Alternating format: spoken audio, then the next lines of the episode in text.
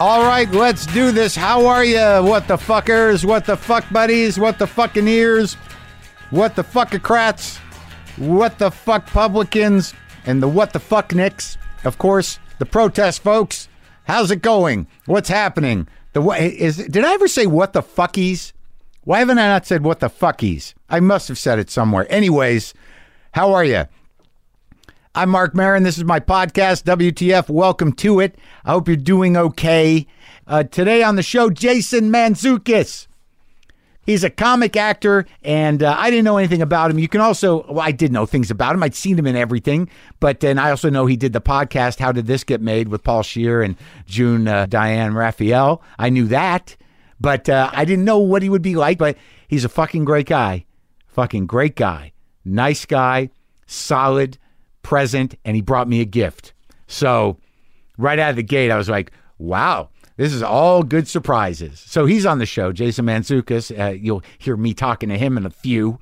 Uh, one thing I did want to say right here at the beginning is I know because of Glow, The Gorgeous Ladies of Wrestling, a show which I am on, and I'm still getting um, beautiful and uh, very. Um, I, I'm very grateful for the feedback I'm getting. I, I had no idea uh, that it would turn out to be so amazing. But uh, there are a lot of new people here listening to this show, so I'd like to uh, invite you. I'd like to invite you to check out the more than 800 episodes in our archives.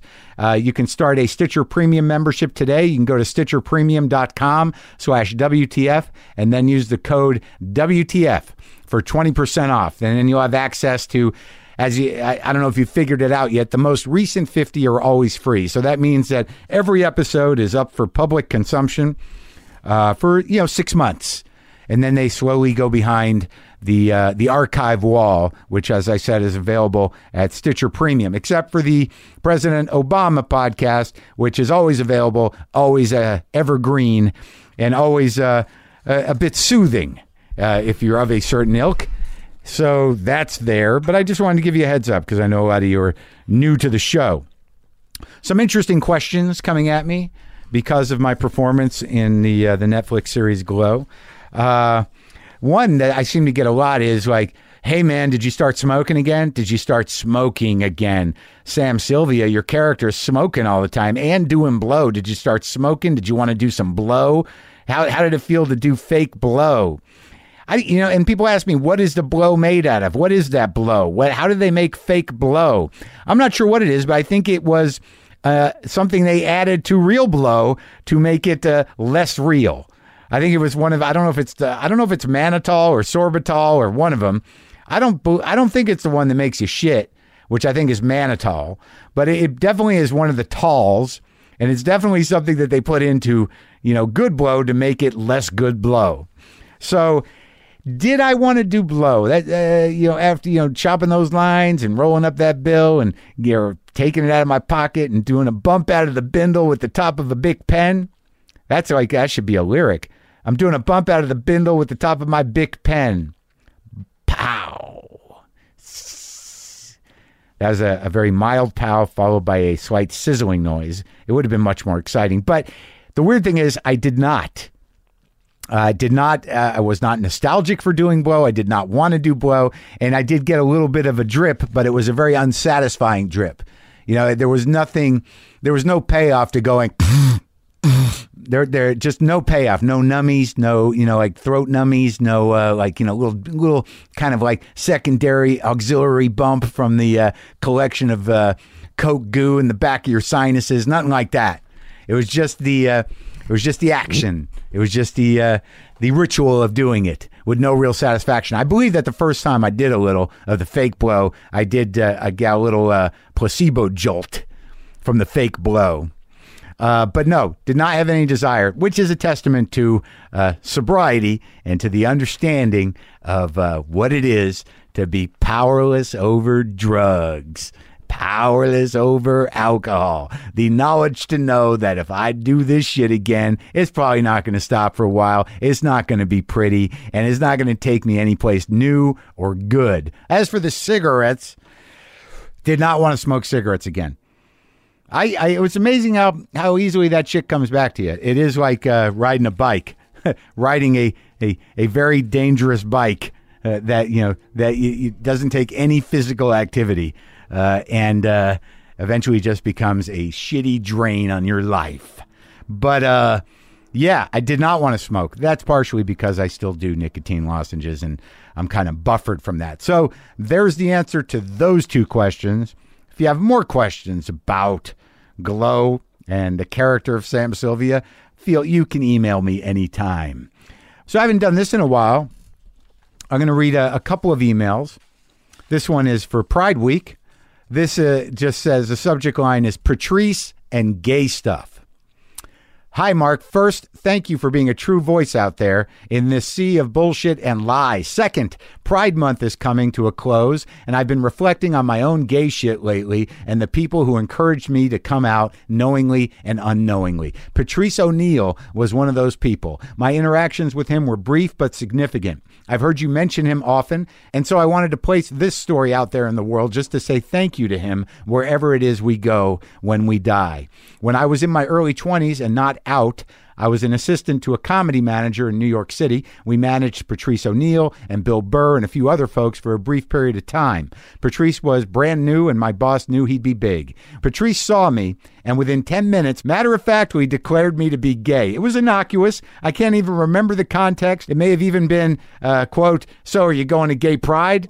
He took one look at my dewy eyes and well coiffed hair and knew. I think most people did, but he said it out loud. It wasn't mean, it wasn't hateful, it was just a true, curious observation.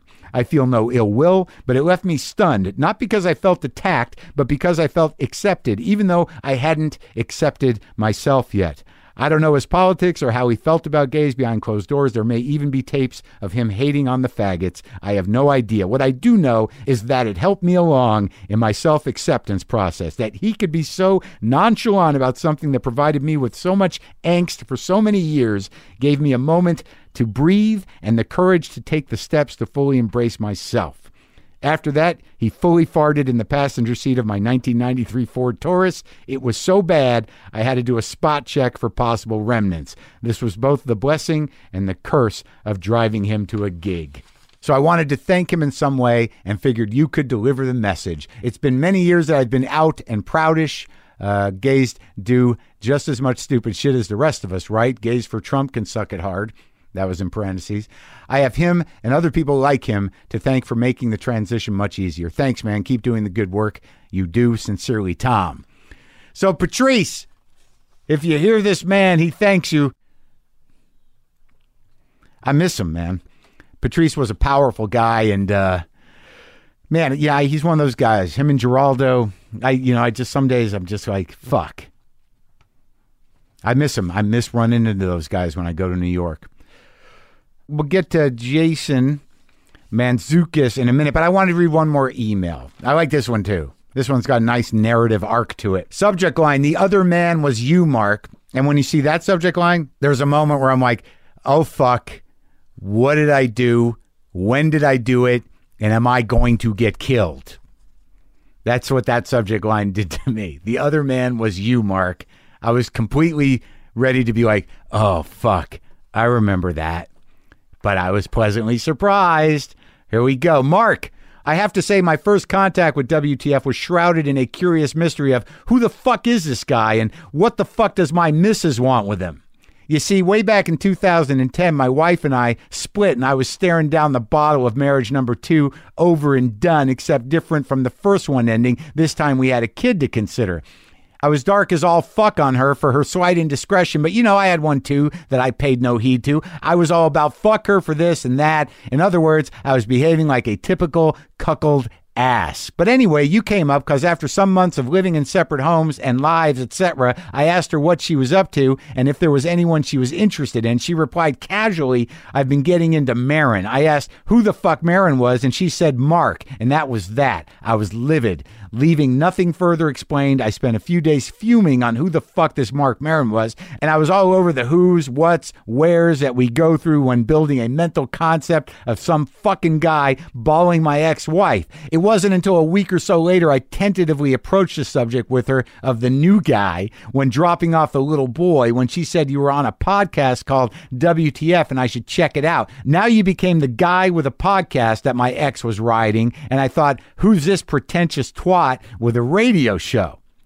Anyway, it worked out well as I finally got into checking out the other guy, listening into the podcast, bro, realizing how I'd concocted the whole thing in my big stupid head. And seven years later, I'm still tuning in weekly. And as it turned out, though my time separated was doused in drink, I was listening to the other guy with similar shit to deal with. And you, Mark, turned out to be the guy who helped me get through it. Thank you for that, Mark. My gorgeous ex and I spent four years apart before figuring out we were idiots and got back together. And yes, in some ways you still are the other guys when we are listening in together or watch your stand up or now watch you on Glow. She turns to me and says, Mark is still my silver fox.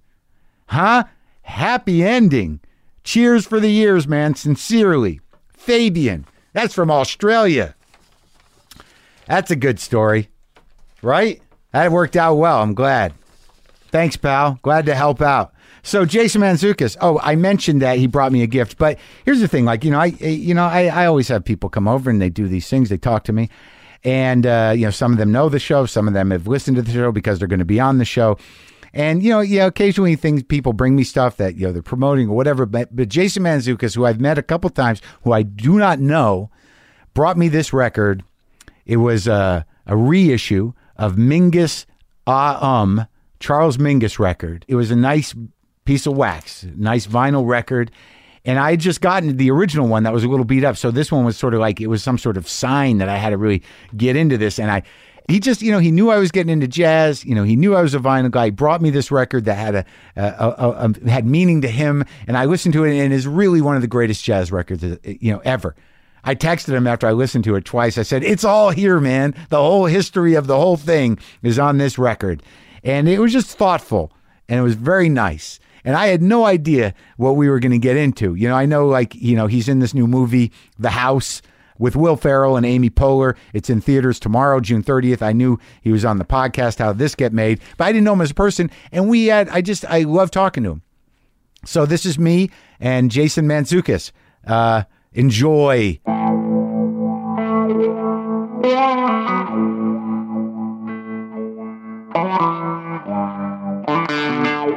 You're such a music freak. How, do you have a lot of records? I do have a lot of records. Yeah, I Did- do. have you I been- haven't counted them. I don't know how many, but like I It's not that it's a you know. A, but I have a ton of. I also did a thing where at the like right ar- like uh, through the end of college and through the years after college, Yeah. I went around and just bought people's entire record collections. Yeah. So I also have like But just people at school. You're just a guy going like, "Hey, you going home? You taking those people records?" at school, but also just like um, at yard sales and flea markets, at any place that people were selling stuff. I like I have I don't know probably 478s Really? just because I bought them all from one person. now, wait. Do you house them somewhere? They were up until yeah, yes, Mark, I do right now. Unfortunately, I up until a year ago, I still had my apartment in Brooklyn uh, that I kept all this time, and so it all lived there. Oh, really? It all so, lived in in a Brooklyn apartment, and so then when people say, "Can I stay at your apartment?" You're like, "No, my records are staying there.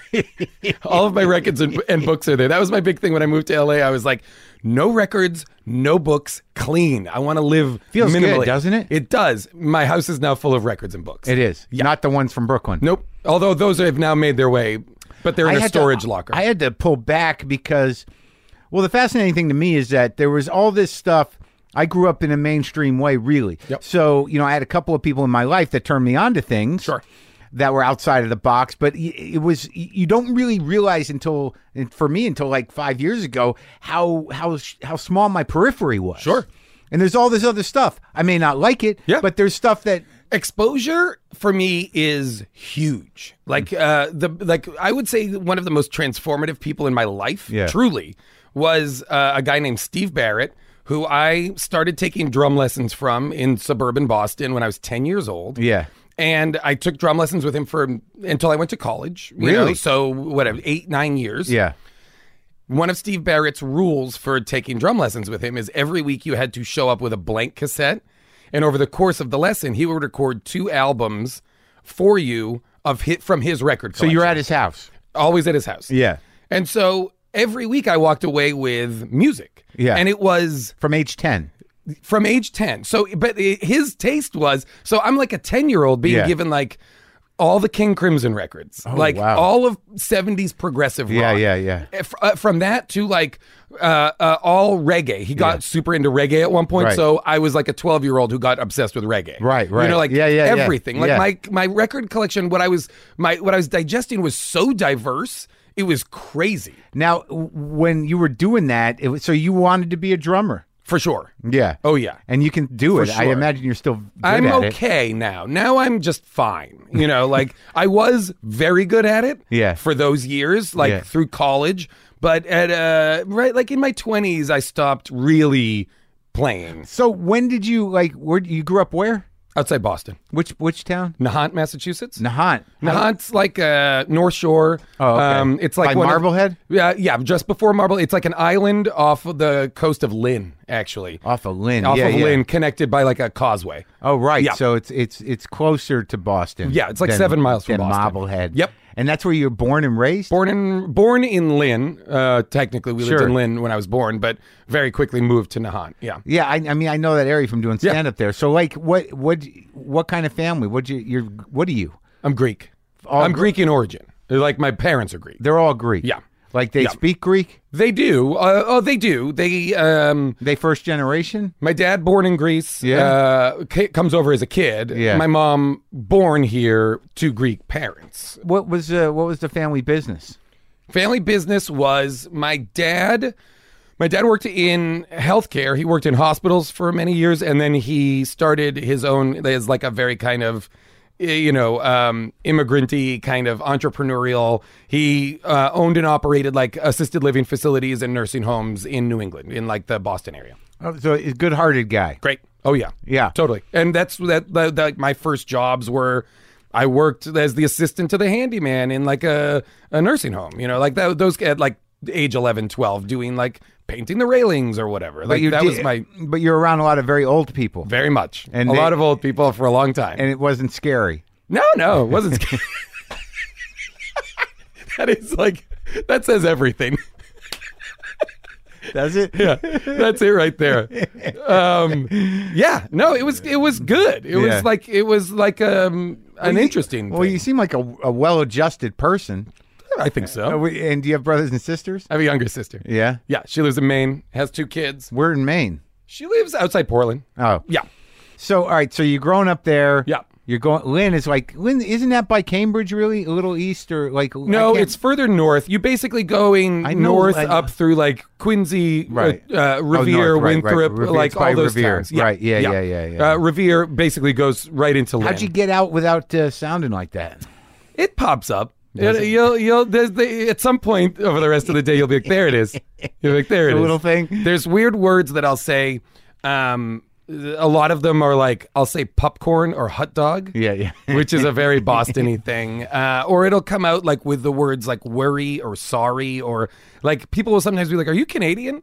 And it's really just like adjusting around the accent. Yeah, yeah. I never. Also, my parents. No, I'm fighting Boston. Yeah. My parents never had uh, solid accents. Like, I didn't grow up in that accent very Mm-hmm. heavily because both my sets of grandparents spoke Greek or didn't have that accent. And so my parents didn't get it. And so I didn't get it as much. I got it socially. But yeah, yeah, yeah. But like, I would think in, in school, like you know, yeah. Yeah. It was certainly there. I could do surrounded it. by, Uh, like, you know, I'm sure, I'm sure you could do. it. I can do it, but uh, but no, I, I never had it as heavy. Yeah. it really was just certain sounds or certain words. It would be like there. Yeah. you know, So so when you're when you're going to school there and you so y early on you're like I'm going to be a drummer at 10. Yeah. You, that was your decision. Yeah, well, w- my parents said uh, we you, you have to take um, lessons in an instrument. You can choose the instrument. Yeah.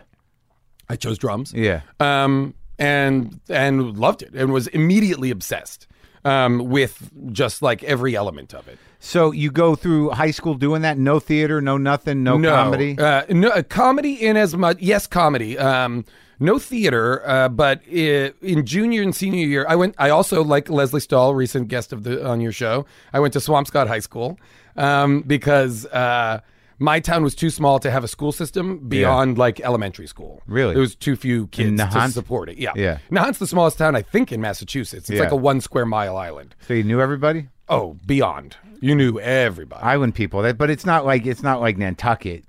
It's not like Nantucket because it's not a vacation spot. It's not a But are you really on an island? Are there is there island mentality? Sort of like a little too insulated. Yeah. Oh yeah. Oh no, eh, very much so. It's also much smaller than all those other islands. Right. You know, so it's not just small, it's wildly isolated. Yeah, so you it had, like, felt a- like to me like as a child, I, I go back now and it, it could not be a more idyllic Norman Rockwellian Oh, yeah. kind of beautiful coastal New England town. Right. As a child, it was like a prison. Right. It might have well might as well have been like Alcatraz, But- but- like out in the middle of the ocean. fuck you. Why are we you here? can't go anywhere. There is no other towns. There's no stores. There's nothing. But you knew the town drunk.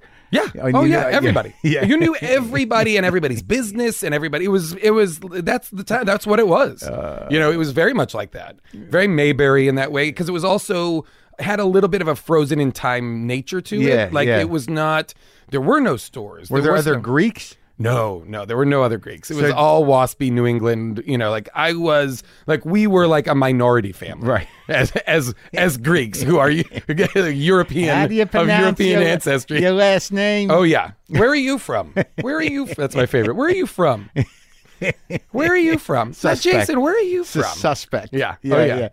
So, but the uh, what about the comedy? Swamp Scott oh, High so junior and senior year, every the classes would put on a variety show. Yeah. And so me and my friend like wrote all the comedy sketches for those years of variety shows. Uh-huh. And so that was for me like and I was like obsessed with comedy. Like I you was were? like a, oh yeah, no, I was a kid who was obsessed with uh like sketch comedy. I was, Yeah. uh, like I listened to like you know the fir- I would mow the lawn to like the first Stephen Wright tape when it Oh, yeah, came out. All sure. those guys I was aware of, but I li- I watched SNL every Yeah. week week. I was like that ske- when Monty Python started airing on PBS.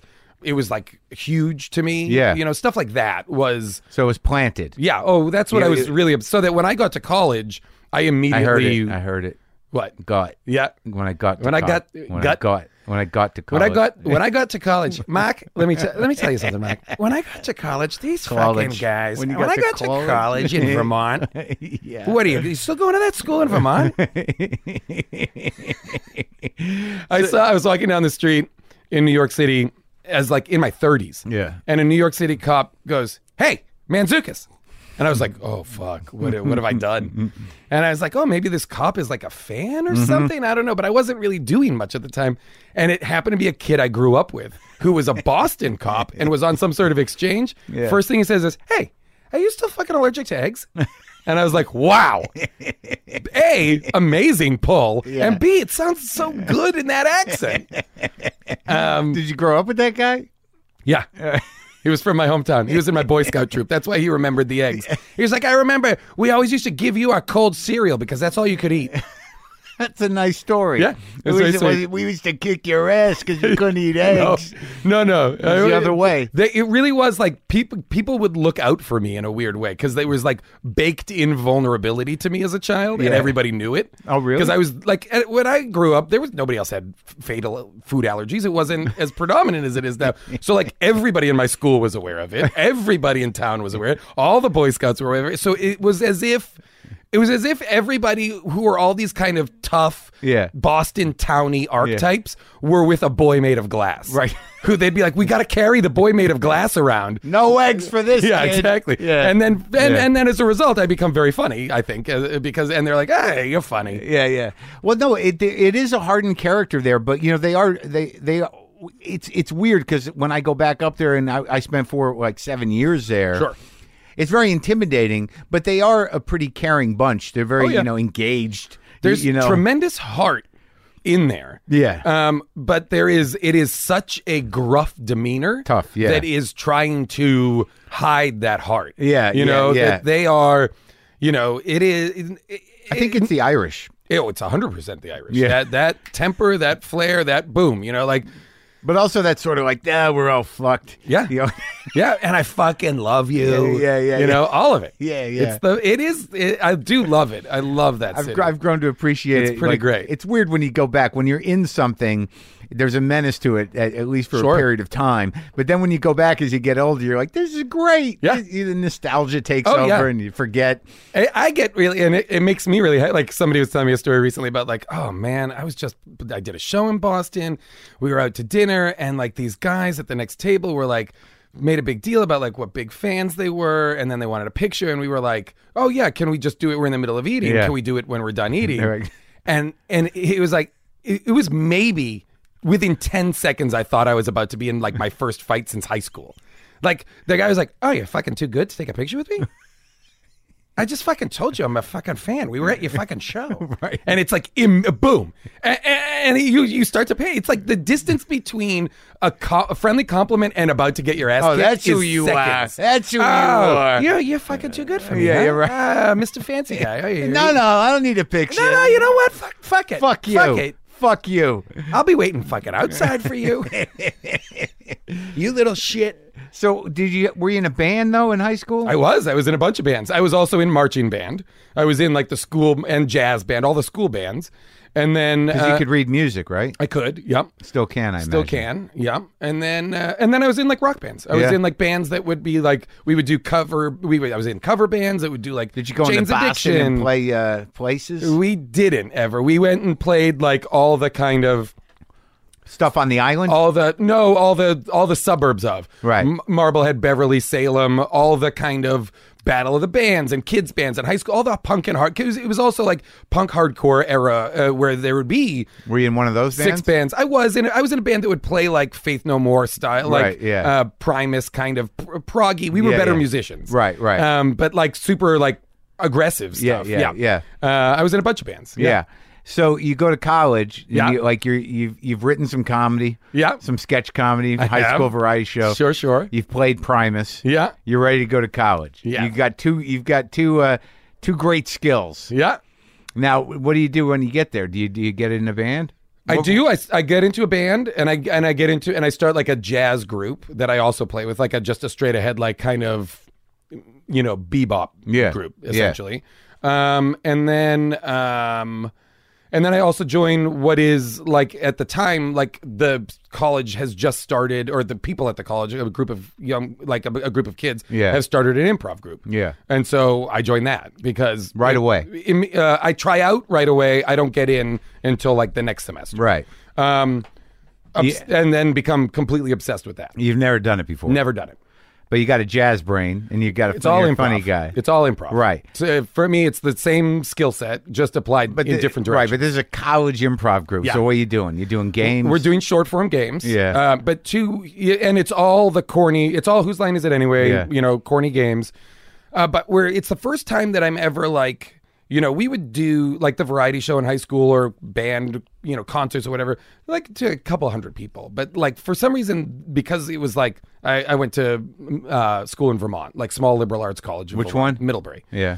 Uh, but like we would, this improv group would do shows to like six, seven hundred people for some reason. Oh, Like, really? it was They'd all come out. popular. Like, Everybody what- would come and was there watch. nowhere to go in town? Truly, there was not.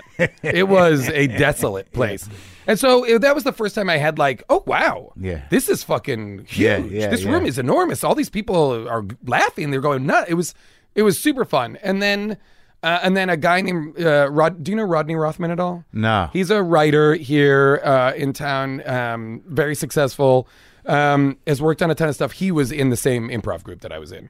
And he went and interned in New York at like, um, at uh, Chicago City Limits. Do you Oh, remember right. what that sure, is? Sure, Yeah. Yeah, I do. I knew And he people came in there. back with Truth in Comedy, the long form improv textbook, basically. And he was like, this exists. Was I've this seen the, this. Was that the Del Close book? Yeah. he said, this, this is the thing. This is it. We got to be doing this. He brought that back to college. Yeah. And so we all read the book. N- None of us had seen what like a Herald was or what long form improv And was. you're what, a sophomore? yeah, at this point I'm a sophomore or I'm maybe a first semester of junior year, but I think I'm a sophomore. So this is one of those moments. It's like the drum teacher. a true epiphany. Yeah. Although misguided because we read the book and attempt to do it uh, on a small scale. We want to do it in like the coffee shop on Right. campus.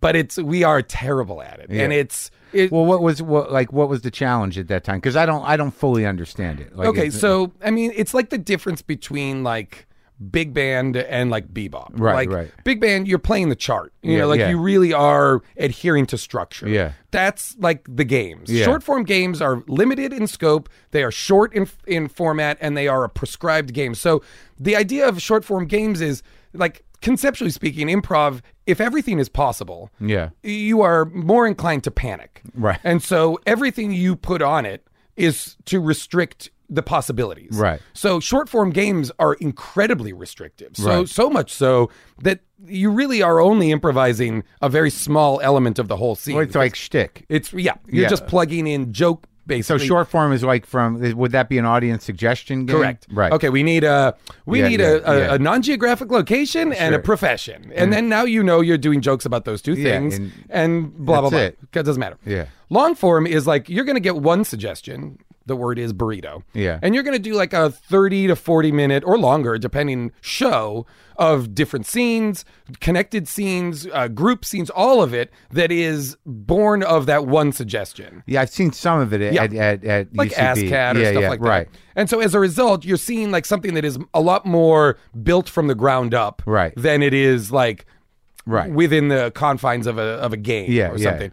So but when we read the book, we were just like, okay, so I guess so the first part of it traditionally is of the Herald is like a pattern game. So if you say burrito is the suggestion, great. So for the first minute and a half, Yeah. we do some the group as a whole does some sort of like idea where they kind of take the word burrito or take whatever that inspires and they examine it for a minute or so just to kind of generate a bunch of information Yeah. people might tell a story people might whatever it doesn't matter a minute minute and a half Yeah. right just to Yeah. put some stuff on the table we used to do that for 15 minutes Yeah. and it would just be like burrito beans Yeah. rice tortilla Yeah. lunch sandwich Yeah. You're like a- and that this is what happened for 15 minutes and we No were laughs. so serious no laughs of course no laughs mark we were doing nonsense it was terrible and we did this for a long time and then i s- and then eventually i went to new york and ucb was just starting and i watched it and i was like oh this is what it was supposed to be doing it's supposed to be like joyful and fun and not austere and like breakfast breakfast cereals cocoa puffs Ca- you- captain you crunch Do like a game show answers with no rules. Really, that's what it was. It was terrible. But Yeah. uh, but that so that started like that process of like improv, uh, comedy, and like that's at that point. And then I also ran the radio station at college, and those were the two things I cared the most about. You ran the radio station. Yeah. Like what, you were the the manager. I was I eventually was the, programming I- manager? yeah, eventually I started out as like the jazz manager, then became you know because nobody wanted to do No, it. literally, I went to the first meeting. Yeah. and nobody wanted to be. The, they they assigned every other position, and Yeah. they were like, We need a "Okay, the only GM." thing we don't have is no, is jazz." And I was like, "Yes." Yeah. And I was like, "Just got to college," and they're like, "Okay, you you," and I was like, "That's it? That's all it takes?" and I knew like I knew some stuff about jazz. Did you have your records? I had some of my records. This was the best. Yeah. The best thing that happens at the end of my freshman year, the uh, the GM came to me and said, "Hey, um, we have uh, not used our budget for the year, and if we get to the end of the year without spending it, we have to give it back. So here's three thousand dollars to buy records with over the summer."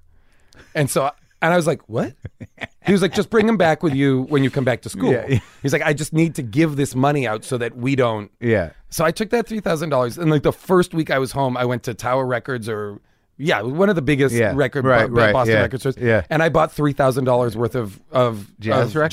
jazz, and spent the whole summer just crushing it, just consuming, and then brought it all up, and it was it was the best summer Yeah. because I bought everything. You built their library. I built their library. Yeah. it really was. I Yeah. built their I built their CD library. Which Did you at the mix ti- it up? Did you do? Oh yeah, big I went. Band? Yep, You- you- totally. wait, you were. I a went curator. from Dixieland. Yeah. I went from Dixieland and ragtime, like uh, Fats Waller and all that stuff, all the way through like s- fusion, uh, Right. Mahavishnu Orchestra, all the. But uh, you knew you had a job. You were a curator. uh, oh, absolutely. And- and I they- was very responsible. I was very nerdy about it, and would try and like turn people on to stuff, and Yeah. they'd be like, "I don't like this." I don't, I don't like that. was the other thing is you're like- I would always like play stuff for people.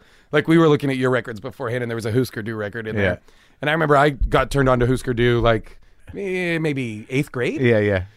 And I remember like bringing it to like a buddy's like uh, house and being like, dude, this is amazing. You got to listen to this. And like literally like that guy then not really being my friend anymore afterwards, being like, yeah, you're Oh, don't into know weird you. stuff. Yeah, yeah. there's You're something into like wrong. weird music. And then with jazz, you're sort of like, "J- just hang out. It's only a 15 minute tune. and it- it gets real good. Yeah, the solo is amazing, and that's the part that people have the most trouble with. I don't understand what's happening now. But they, they must have been very grateful that you built out their jazz library. So were you on was the air fun. late at night or what were you just? Sundays, our our station was all Oh. Four day hours? Sunday. Yeah, Oh, yeah. yeah, and then and then as I got further into it, I would just be on air all the time. Oh, really? You know, because anytime that we had holes in the schedule, I would just go and I would just pick a thing that I wanted to become obsessed with, or that I was slightly obsessed with, and I would just do a deep dive into that thing. Yeah, Like, So, one artist or, or like hard bop or Africa. something. Oh, like yeah. at, at one point Africa. I became Yeah. obsessed with like uh, uh, sub-Saharan African music, like Senegalese music? uh, Mali, Yeah. uh, all of it. You know, Yeah. Fela, all that stuff, yeah. like uh, Afropop, all of it. Yeah. Um, and would just be like, great, this is what I'm gonna do, and I'm gonna do. I'm just gonna get into this. And Yeah. there's at the time no internet. Yeah. There's no research. I just have the library that's available to us and what I can kind of read. Now, did you have any fans of the show? when I had my jazz show, this was the best.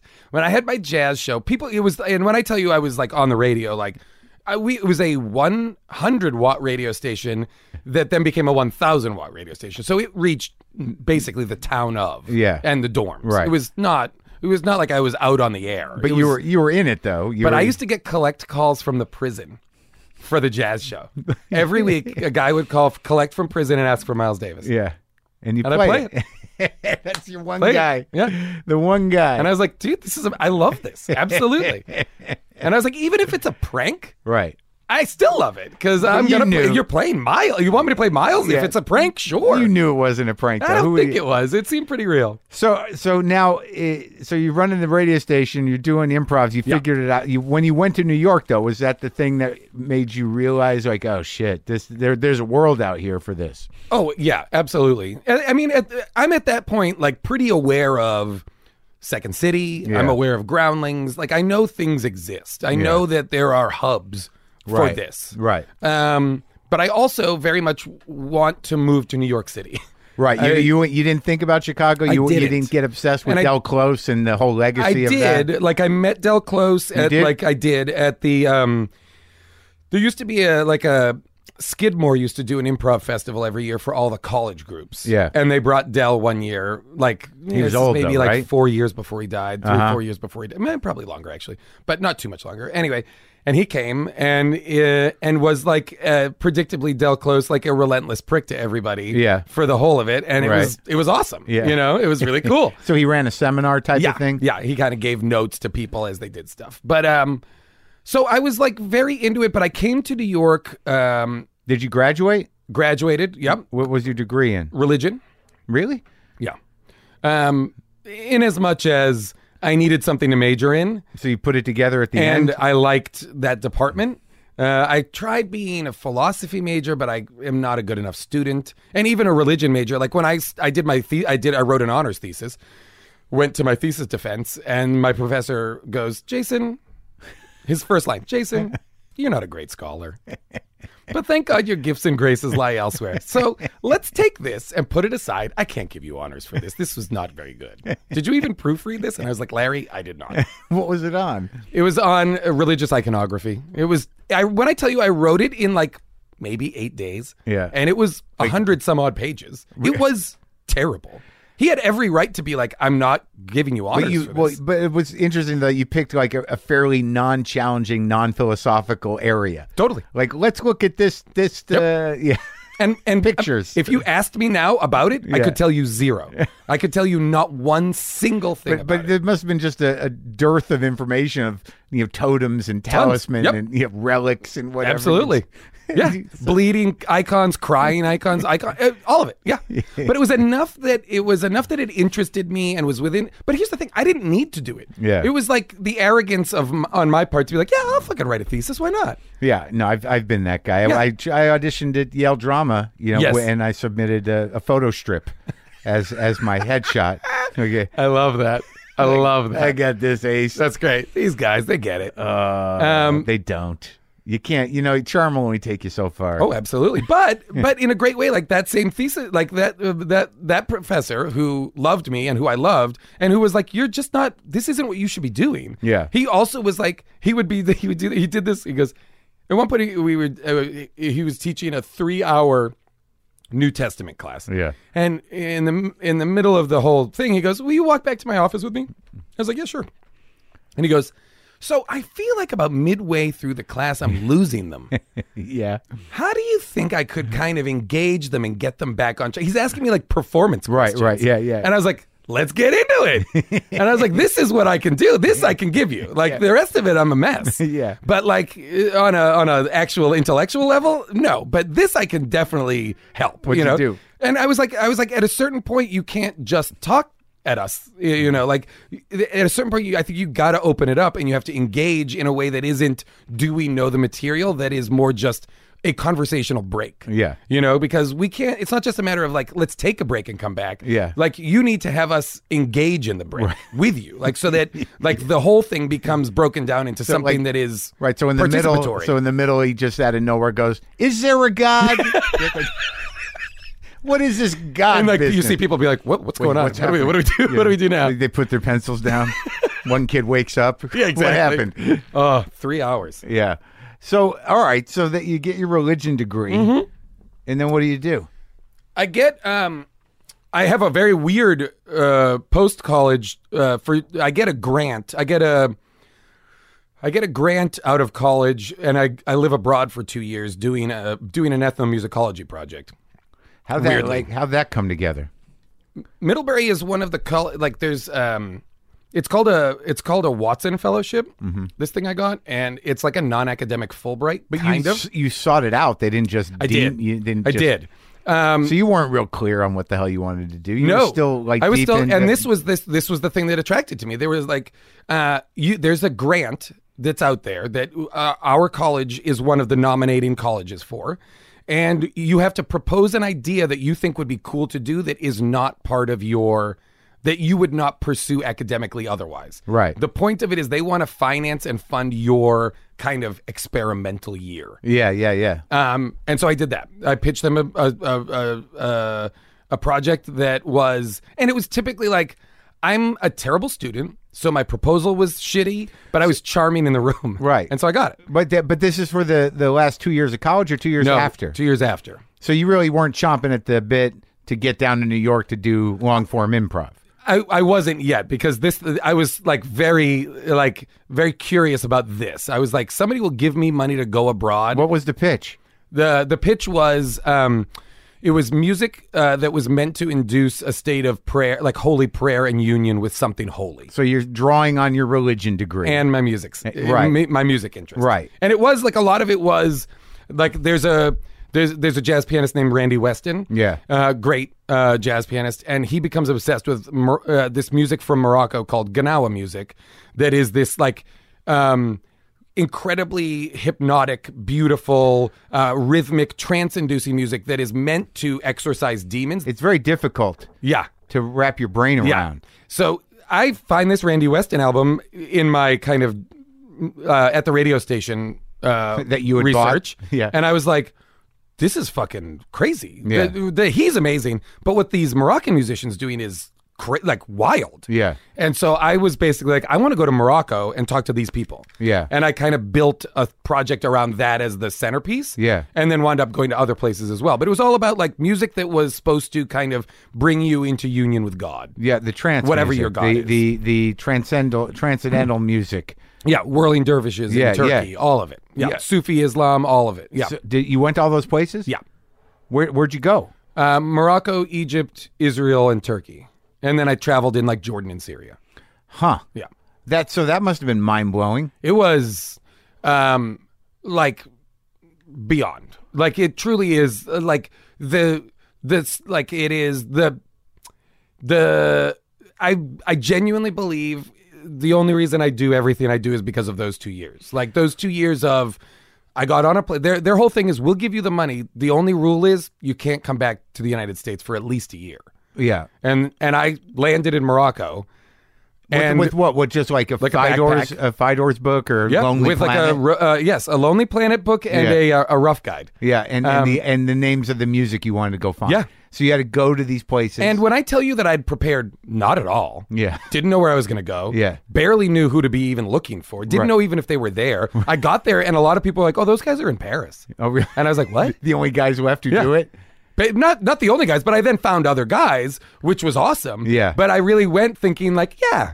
And, and I bet people are going to speak English. And I got there, and I, when I tell you I had like a straight up nervous breakdown, Yeah. I had a nervous breakdown within In the first Morocco. three weeks in Morocco. Yeah. I lost my mind. And what'd you do? I I panicked. I was genuinely like, I don't know what to do. I don't know who to talk. I didn't. I was spending days. It wasn't an existential nervous breakdown. No, it was like a, what did I um, get myself into? Nervous breakdown. Correct. Uh, Yeah. I- and I was like, and the prison of I can't go home for a year. Yeah. And I don't know anybody. And days were going by, and I wasn't speaking to any living person. but you're eating good food, right? terrified. Yeah. No, because I'm terrified of food. Food is like you don't know uh, if I have there's- such a complicated relationship. gotta learn, with is there food. eggs in this in Yes, Moroccan? Of course, it was terrifying. and so finally, I meet some people, and everything mellows out, and I basically learn to be like a self-sustaining adult. Yeah. you know, in those two years, and that's transformative in who I am and my willingness were to take chances and put myself into situations that I'm would otherwise be uh, scared by or uncomfortable by. Yeah, nothing. There's nothing. Nothing. Nothing's going to happen on stage. No, that's going to match I was, Morocco. I was arrested in Morocco. I was put in jail in Turkey. Like I've been like in really sketchy, scary places. So I'm like, you want me to get up and do like an hour of improv and not know what's going on? Yeah, I'll fucking do that. What are you talking about? it's like the easy. People are like, I'm so scared and not know Why what were to you- say. And I'm like, uh, uh, that's like the easiest thing. Well, what what'd you get arrested for in Morocco? Stupid stuff. Oh. Stupid stuff. Like literally, I got arrested in Morocco. It's like it's not sexy stuff, but it's like it was terrifying in its Because you don't what know happened. Right. Well, you don't know. What, yeah, all of a sudden, it's like you're in jail. And Yes, I got arrested in Morocco for having an expired tourist visa, Yeah. which they told me was fine. I called the embassy and I said, "I'm I'm going to leave the country. I my thing expired." They were like, "Don't worry, you're leaving the country. They're not going to care." I get to the I get to I'm in um, um, Tangiers. I go to the port. I'm going to get on a boat and go to Spain. Arrested. They put me in a holding cell. Uh, and I'm like, oh, okay, I guess at the port. And I'm gonna say, I'm gonna I'm gonna sign something. But I'm aren't gonna you have to- thinking like Midnight Express is about to happen? Y- y- Yes, when they load me in a paddy wagon with a bunch of other guys that are straight up criminals, Yeah. I'm like, oh, this is not good. and I am in prison for like 18 hours uh, in a general holding cell. Yeah. And I've got like $2,000 worth of audio equipment on me. I'm the only foreigner in there. And everybody's like, hey, hey, hey, my friend, hey, my friend, hey, hey, my friend. And I'm just like head down, like not, not talking to anybody. And then I had to wait until they could you sure couldn't tell them why you were in there. no. and I had to wait until they convened like three judges to see everybody's case who was in that room. Yeah. So it just took forever. Right. And it was, and I didn't know. I kept thinking, like, well, of course, once they look at my passport and see I'm, like, I would get into, I would be so cool and like, I'm cool, don't worry about it. The minute I would get into trouble, I would become like the most relentless, ugly American. Oh, really? I'd be like waving my passport, being like, I'm Help me. American. it was awful. Same thing in Turkey. Like, I got, like, we got stopped. We were trying to, I was- Turkey. that's actually where Midnight Express took place. hundred right? percent. Yeah. Mm-hmm. And but we were dumb. Like I was, I was dumb, and I was young, and so like we rented a car. Who's we? I was with a guy, a guy that I'd met in Marrakesh, um, like a like a buddy of mine Oh. who was in the Peace Corps in Morocco. When he finished Peace Corps Morocco, Oh, he he went with you. he came and found me in Turkey for two weeks. He was Yeah. like, I'll just come there before I go home and we can travel around. Great. We go to southeastern Turkey. We start driving straight towards uh, like the PKK, the the part of Turkey that's in a civil war, basically. Right. And we're like, because we, 'cause we used to do that thing where we'd be like, where's the sketchiest place in this country? Yeah. Let's try and go there. Yeah. Like we tried to get into Iran. I tried to get into Lebanon, like uh, closed countries. They'd Why? be like, just cuz, because we were stupid, you know? Well, and you were curious, I Yeah. Oh. guess, and you wanted to have the story. Of course, always Yeah. wanted the story. Yeah. Uh, but the military pulled us out of our car and like put us in jail for a night. And we were like, "We're Americans. You can't do this." We were like fucking assholes. Yeah. assholes. And then there's artillery fire all night long. Huge cannon artillery fire, and we are like hor- terrified. Yeah. terrified. And then in the morning they come pick us up and they bring us back to our car. And the, the and only then were we like, they were protecting us. Right. They were protecting us from driving into an active war zone at night. You idiot. So they held us for the night and let Right. us drive home. Right. But like, and we treated them like fucking assholes. And they're probably uh, another one, another two Americans. Yeah. Yeah, here we go. Two more shitheads. Uh, but yeah, no, we were we were stupid. well, what'd you learn from the music though? Um, the music was it, a lot of it was really uh, Morocco. I spent the most time in Morocco, seven and a half months in Morocco, and it was really interesting because the music was still. Once I kind of drilled down into and found the guys that were still doing it and earned their trust and was able to go because basically this music is played at like ceremonies that are meant to be like if somebody's sick um it- like whether it's like a cancer or whatever there is part of um, part of what happens is they will bring in these musicians to, and all the songs are associated with different colors, and all the colors are associated with different demons. And so the presumption is that this person who's sick is possessed by some sort of demon, Right. and we're going to just play music from sundown till sun up until we figure it out, and we're going to play the we're going to play and dance the demon out of them. Wow. And so that is the stuff that eventually I would go, I would, again, very dumb and trusting. They'd be like, be here at like five o'clock. We're going to pick you up. We're going to drive out to a place and this, you're going to see it.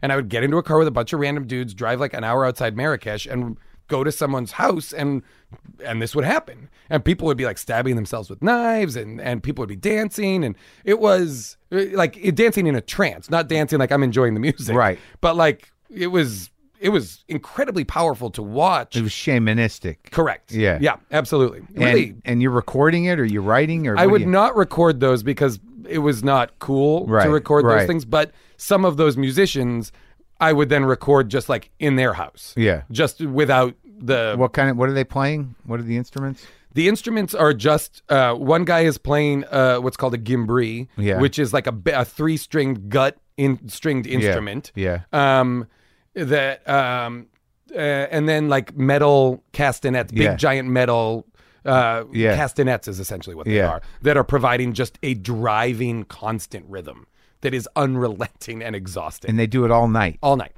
And did it work?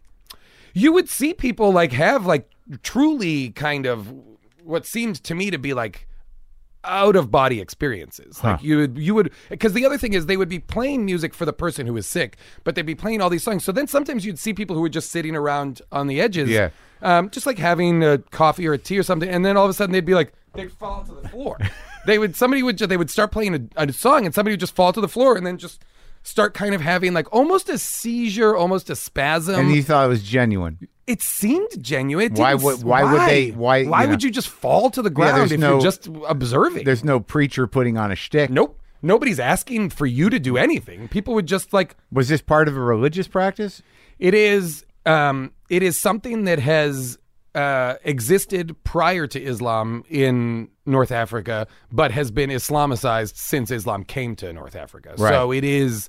Well, you musicians, they know when they need to keep a gig. Yeah.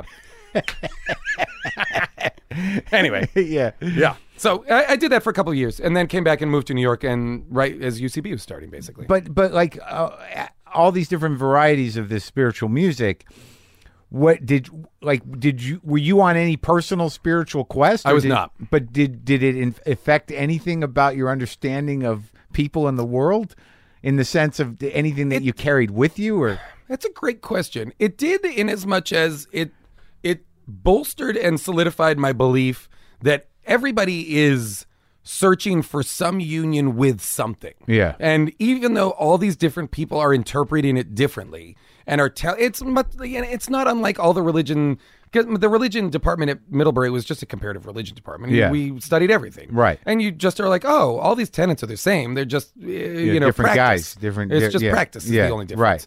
right. Um, and so it was really interesting to be like, oh, it's interesting to watch people process music in that same way. And like, oh, one of the, you know, one of the methodologies to get to enlightenment yeah, is music. Right. You know, just like there's also like Zen monks whose practice is archery. right, You know, that I'm like, oh, wh- when I found that out, I was like, what do you mean archery? Yeah. And it's like, that is their meditation. Sure. Their, and meditation is archery. and it, they've incorporated into the religious spiritual Yeah. system. And it's really interesting. Yeah, that idea of constantly being i also lived in greek monasteries for a while and it was like that idea of constantly being in prayer yeah. was always was very interesting to me I, I'm I'm impressed with it, but it's it's you've got to the things you have to shut off. yeah you know, in order to live that life, which is virtuous or or very It's an specific aesthetic anyway. life. Yeah. But it's like it, it's a tall order. Oh, very hard. I, I don't. Yeah, and I I don't. I but pieces of it very compelling. no, definitely. But it, it's like the discipline of it. You know, better be enough to make you feel good about yourself. Yeah. Yeah. or better make you not feel anything about yourself. Lose the ego. Lose that. You yeah, know? and connect. In, you're in direct relationship with God. I think so. Yeah. But I mean like as two people who are only seeking individual glory constantly. Well, on that's an stage. American thing in a way. I, you know, they, there is something e- about self-centeredness and and and uh, careerism, Sure. entitlement. Yeah, you know, getting what ahead. about me? Oh, yeah. you know, uh, like, but I'm like I'm doing unique things. Yeah. you know that whole thing. It it does. Why get- why pursue the indiv- the universal when I can pursue the individual? well, that shit get wears out, dude. And then all of a sudden you're like you're at the end of it or, or in Mm-hmm. Yeah. middle age, and you're like I got no universal. Oh yeah.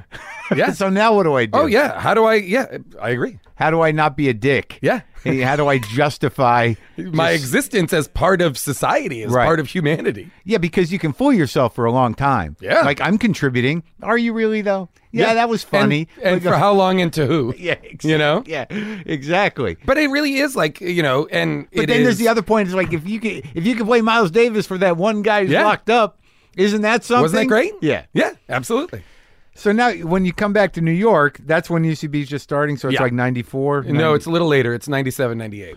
the new UCB. Yeah. No, it's still, uh, they don't have a theater yet um, because it's still solo arts and um, they get the, The first one with the 22nd Street Yeah. um, right as uh, in like 98, Yeah. Oh, basically. So like within the first that year late, I'm huh? there. Right. You know, and it's up and running for a couple of years before it's shut down. So you come back, you're like, uh, you know, you're a world traveler. Sure. You've had mystical experiences. Totally. You've been in jail in Turkey and Yes, Morocco. yes. And you're like, you, now you've decided you got wh- what music Comedy. and spirituality out of your system. You figured little bit. You got you figured it out some of it. yeah.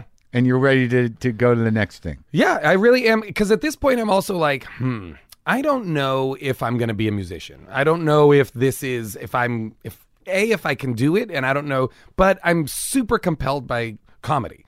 You know, like I'm like really, and at this point, I visit New York. When I come back before I move, I, I come because my friend Rodney, who I mentioned earlier, is in New York, and he brings me to see a UCB show at the Red Room uh, at KGB Right. Okay. Upstairs. Uh, upstairs at KGB. Yeah, yeah. And I was like, this. Yeah. This is the thing. Well, yeah, because like yeah, that makes sense to me. Because the one thing you have to accept uh, in terms of being a musician, especially with the stuff you were interested in, is like it's not for everybody. No. No. And there's something about comedy or about sketch comedy that not only with a band you have community, but you have this, you know, this active creative spirit. But it's for everybody. yeah.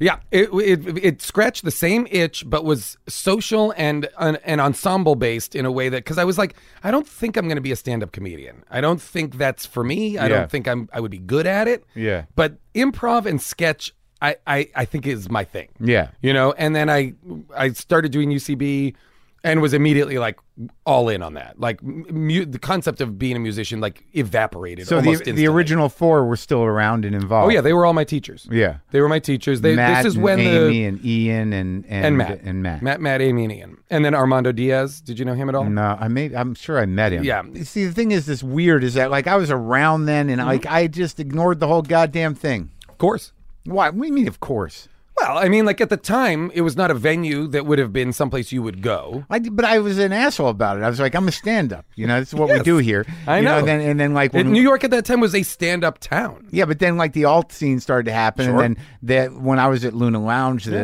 the four started rebar right Well, Was- Rebar, the original one, yeah, Yeah. but that wasn't for that long before it moved to Luna Lounge. But then the four Yep. started doing their bits, and then other people, the state guys, started Yep. coming around. Yep. And then you guys were all doing this amazing stuff, and we were like, "No, we're playing bars." Totally. you know. oh and that's and that that's the thing though that I existed never in felt New that York. you guys were like those stand-ups got it going on. I, I don't know what the spirit of it was. I don't know how we cohabitated. What was really interesting is that like we existed truly I felt like in those first years like unto ourselves. I was not plugged into the world at all. Even like the scene, the comedy scene. I knew obviously what the Stella guys were Yeah. doing or stuff like that, but I otherwise I didn't go around and see other people's stuff. You were all in. It was, I was just UCB. It's like a cult. it really was, and people would call it a cult all the time. They would Oh yeah, people would be like, "Oh, that place is a cult," and and, and I know what they meant. cult of comedy. It, wa- but it wa- there was a definite like, it was it was our place, and we Yeah. were building it from the gr- like. It was really exciting to be part of a scene from the ground up. so who was in like when you after you learned from that generation, uh, who are my age? Yeah. Uh, what? wh- How did? What was your crew? Uh, Who My was it? crew was like the generation that I come up in is that kind of first generation that is like, um, Paul Shear, Rob Hubel, Right. Owen Burke, um, Danielle Schneider, and Donna Fineglass. Um, Kroll. Cr- uh, Kroll's younger than all of us. Yeah. So um, Co- Cordry, Seth Morris, Brian Husky, I love Seth Morris. John Bowie. I love Seth Morris. so funny. Um, and then like John Daly Yeah. uh, and Gelman. Gelman Yeah. are they're a little younger than us, but Right. started b- basically at the same time. But they were like kids. Yeah. Um, I'm trying like all that early, you know, like Helms, blah blah blah, and then Yeah. Kroll is like a little bit younger than us in age, and he kind of arrives uh, a couple years later. he Um, arrives a fully formed comedic wizard. Yeah. Well, him, and then a couple years later, Mulaney follows him because Yeah. they were both Georgetown guys together. Oh, okay. Um, and, and then so they that- Uh, hook up with Aziz for the Human Giant. Human Giant is is actually many years later because Aziz is quite a bit younger. Yeah. Um, and so that whole scene is like for the first bunch of years is just really us doing shows for each other uh in a in an old hand job centric strip club on Right. 22nd Street. where the Hasids used to come Yes. wondering and yeah. Fleet Week. Yeah, yeah. Oh, really? Oh, they yeah. all show up. Oh, yeah. 'Cause they heard about Fleet the place. Week- Took a couple years before people realized it wasn't there Oh, anymore. and they would always be wasted. And they'd be like, "We want to see the show," and we'd be like at the front because you know, like in order to take classes, I would work at the the ticket booth, Yeah. or whatever. I would, Right. I would intern there or whatever. And they would be like, "We want to see the show," and we'd be like, well, "This is not. This is a comedy theater. This is," and and they would just go straight in. And then come straight out and be like, "What the fuck's going on, man?"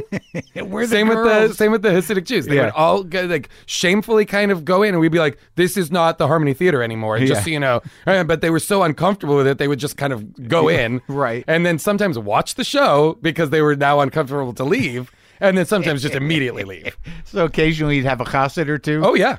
Oh, that happened for the first two or three years, F- like semi regularly, um, just because it was such a well known, apparently, um, Filth five dollar five dollar hand job. Five dollars. Five dollar hand jobs in the bathrooms Oh, yeah. was the harmony. I Theater. hate when Jews live up to their stereotype. right? yeah, but it was a great, like, it was a very exciting time. It was also like nobody was looking at us. Yeah. nobody had agents, nobody had managers, nobody had deals, nobody had anything. It was. Uh, it nobody was, on SNL. earnest. Nobody had a TV show. Yeah. Nobody had nothing. We were doing bad shows for each other, just getting better. So you wouldn't even. They weren't pulling tickets yet. There's not people coming. It hadn't. Were you there when it turned? Oh yeah. Oh yeah. When What people caused it- started what getting caused it? agents and when people started getting deals and when people started getting stuff, it was there was a couple there was certain people who like l- Aspen at the time was a real launching Right. pad for people. Yeah. So people would get a sketch show together, go to Aspen and get something out of You're it.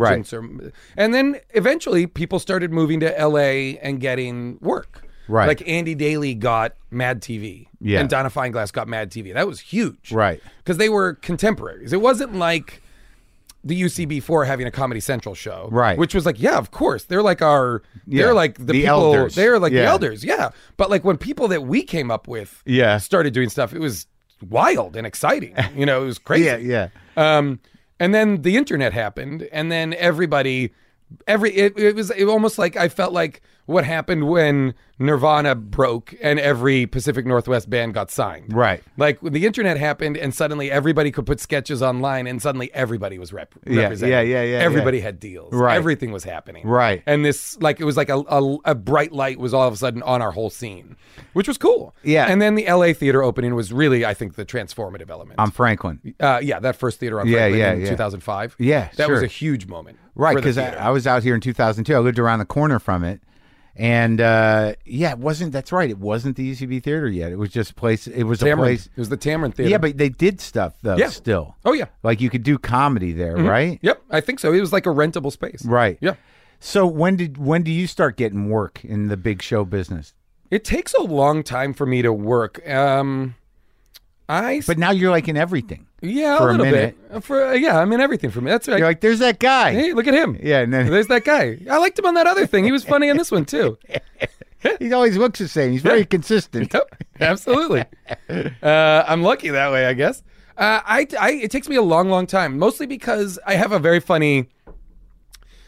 I get a lot of success early on as part of like me and uh, Jessica St. Clair, uh, who's on a, a show called Playing House right now, and Yeah. who's great. She and I are like a Nichols and May style comedy duo for many years, and we would do a show.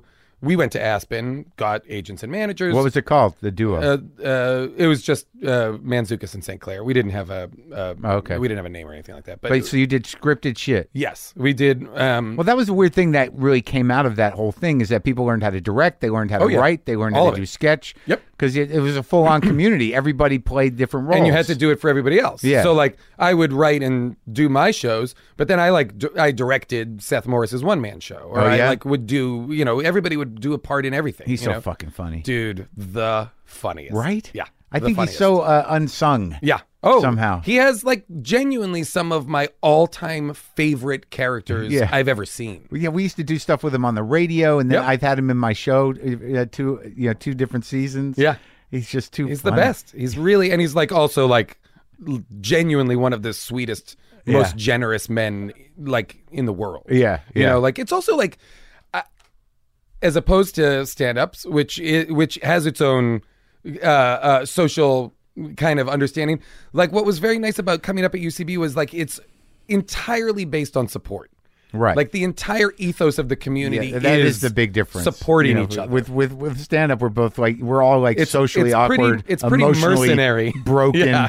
fucking Yeah. gypsies. And while we're full of broken people, Right. there is definitely an element of it which is we're trying to we're helping each other. Yeah. We'll, you know, like it's very support based. Um but anyway, there must be somewhat competitive, of course. Yeah. Of course. but still. And anytime competition was introduced, some uh, uh, a guy came from Chicago and started teaching at UCB. Kevin uh, Mullaney was his name, and he started a show called Cage Match, which still exists, where different house teams would go head to head, Yeah. and the audience would vote on the winner. right? Seems Horrible. easy enough I hate that shit.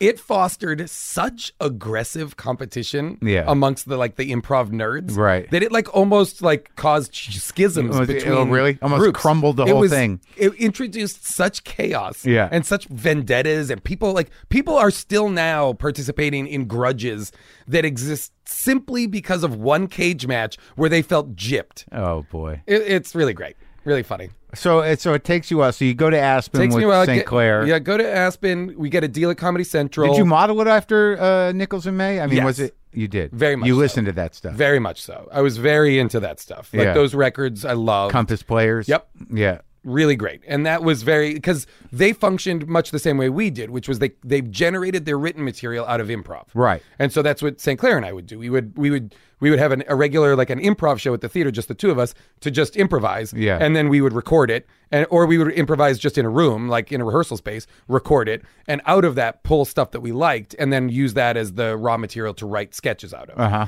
And so that's kind of how we worked, and that's similar to Nichols and May how they And, worked. and you never took any acting lesson. I did. Uh, I did take classes. Uh, at a certain point, I took classes at um, the Atlantic Theater Company in New York, Yeah, that's so like extension It's classes. like antithetical to improv, the Atlantic Theater, in a way. No, it isn't. It isn't. What I liked. The reason I did it there is because it it worked with improv in as much as they weren't focused on any kind of uh, sense memory or any. Sure. ki- It's none in of the that. script. It really is. These are the words. Say Yeah, them. yeah. It is just present tense, living presently. Yeah. Which is improv. Yeah, You know, right. it's just improv with scripted words. yeah, live presently, present tense, presently, but and make also it up. listen. Yeah, yeah. Which was which is the central like ethos of improv, which is listen. Yeah. and that's something that is very hard to do when you are panicking because you don't know what you're going to say. Yeah. but like listening was such a is such a paramount thing. Like when you're like uh like you watch. Did you ever watch Wolf Hall, Uh-uh. the Mark Rylance show on PBS? Anyway. You, this show, i it's a fine show, but Mark Rylance is like maybe the best actor working currently, just like Stone Cold Genius. Yeah. And the, in the show, he doesn't say a lot, but he's listening constantly. And watching him listen is one of the most compelling performances I've ever seen. Really? So listening was so paramount, and we'd been like taught to listen for so long that that was very easy to get into at Atlantic. You Yeah, know? yeah, yeah. Um, and it was helpful, like uh, you know, because at a certain point I was like, "Ooh, I'm big. I'm too big." Like Yeah. when I go on auditions, when I get little jobs here and there, I'm just enormous. Yeah. because I'm used to like sketch and improv broad characters. Yeah. I need to temper this with reality. Well, you did that like yeah. I thought that your role in Enlightened that was a little Yeah. like you know. I like love a- that role. Yeah, Yeah. I like that show. Love, Yeah, love that show. yeah. really amazing. But you were like a guy, like a real Yeah, guy. You regular weren't- guy, regular foreign guy. yeah, regular yeah, guy. right, right, yeah. So you had to learn that. You had to learn how to bring very it much down. very much and not be um always injecting bits or Big funny. lightness or Yeah, yeah. you know like really just sitting in things Sitting with the feelings. yeah really just existing in moments Yeah. no matter what they are Right. you know? uh, and not worrying about filling silences or spaces or stuff like that was very kind of uh important for me to learn because i was otherwise predisposed to just fill all the space with clever dialogue It seems that the one thing that happens with the improv community is that you all do each other's stuff. So you've been on a million things. Mm-hmm. Correct. For a second or two. yeah And 100%. then uh, and then you did um but I know that Enlightened was a regular role, right? The League was a regular role. Sure. You did a lot and you were able to write on that. Yep. Yep. And those were that was a good Great. group of guys. Great group. Um, completely improvised show. So Yeah. it was like could not be a better show for me and my group of like like my peer group who were all on it because it was just our skill set on TV. Yeah. So it was I'm so fun. Right. That job was beyond fun. And did the what they gave you uh, you got a writing credit just because you were improvising? Did everyone get a writing credit? No, Uh, no. I got writing credit only on a couple of episodes that I actually wrote the outline for. Right. So there were so I play a side character on that show and then in success I introduced we introduced my f- friend played by Seth Rogen who's an even more side character. Yeah. And then eventually I was like we would like to do episodes that are just about us. And so every season they would give us a one-off Right. for the adventures of these two monsters. Right. So uh, th- those shows would be c- it, full of like drugs and murder. Yeah. Uh, on a show that is ostensibly about fantasy football. So Right. It was chaos, and Rogan and I would write those Right. outlines because Yeah. that's how the the show is structured as like a seven page uh, script outline. And you met him out here I met him out here, yeah, through like writers roundtables and stuff like that. with McKay and those guys? Uh, more with Judd and those guys. Oh yeah, yeah.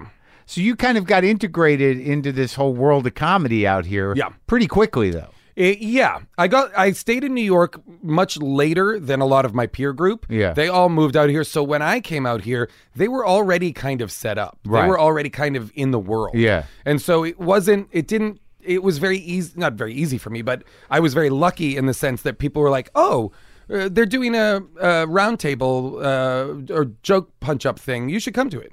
You know, Yeah. because they knew about it. I got. I would get invited, and then. I would get on that list, and Yeah. so the next time one would come around, uh, I would get invited. Yeah. You know, and so And you're a good guy. and I'm a good guy. and Yeah, I'm you're good I'm presence. good at you're those. excited. Like I don't know you, but like you know, you're all filled up. Anytime and we run into each other, it's, a always delightful nice. conversation. Yeah, yeah. Absolutely, Yeah, I'm always like, oh, there you are. Yeah. What are we gonna talk? still You know? doing it. But no, but I think some people are difficult. But I think like you not only have talent, but you probably you know in a room you're you're a Very fun, guy. Very fun. Yeah. Yes. Very fun and and and but also like I'll I'll pitch jokes and I'll also I'm not afraid to be like this doesn't work. Right. Like I'm not afraid to be like in those rooms like oh this this is a problem. You got to we got to fix this. But do you find that you know even you know outside of the comedy nerd world that you're still like that? There's that guy. oh yeah. Yeah, because I like, get a lot of uh, I'll, I'm uh, I hang around a lot with uh, with Kroll, and we will get a lot of this, which I enjoy because I like where I am at. Yeah. which is people will be like, "Oh shit, Nick Kroll yeah, and Rafi from the league," yeah, and I'm like, "Great, don't know my name. it's better. Better, way better, Yeah. way better." I can have a life. The the thing for me though is I am unquestionably me. Yeah, Nobody looks at me on the street and is like, "Is that who I think it is?" Right. They're like, "You're the guy. You're the guy." but I also think you're that too, give or take. You know, on screen as well. Yeah. It seems. Yeah.